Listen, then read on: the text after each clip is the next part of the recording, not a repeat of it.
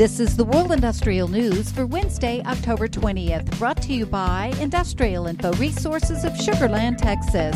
This newscast is sponsored by Sung Il Sim, producer of shop fabricated piping spool and induction bend with accumulated technical know how for the last few decades. They've also produced and supplied nuclear, thermal, and on and offshore plants with high quality piping.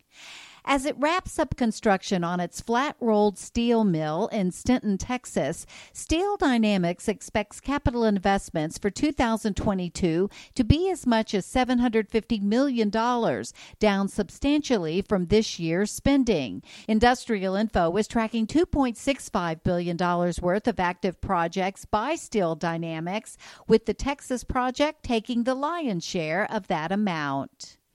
Growing calls from lawmakers and the public for more renewable energy are giving rise to battery storage technology, which is crucial to making renewable resources competitive with long-standing fossil fuel development.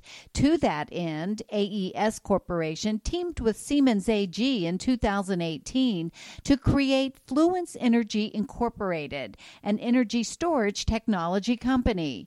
Fluence filed regulatory paperwork on on Tuesday for its initial U.S. public offering.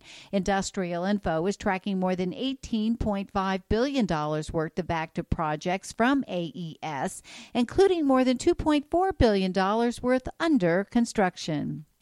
And Danish wind energy major Ørsted has advanced plans for a 1.5 gigawatt offshore wind farm in Sweden that will use turbines twice as powerful as the largest turbines in use today.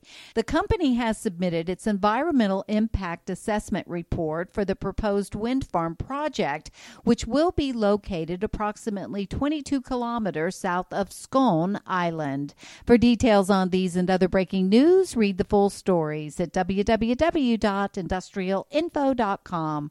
I'm Peggy Tuck, reporting for Industrial Info News.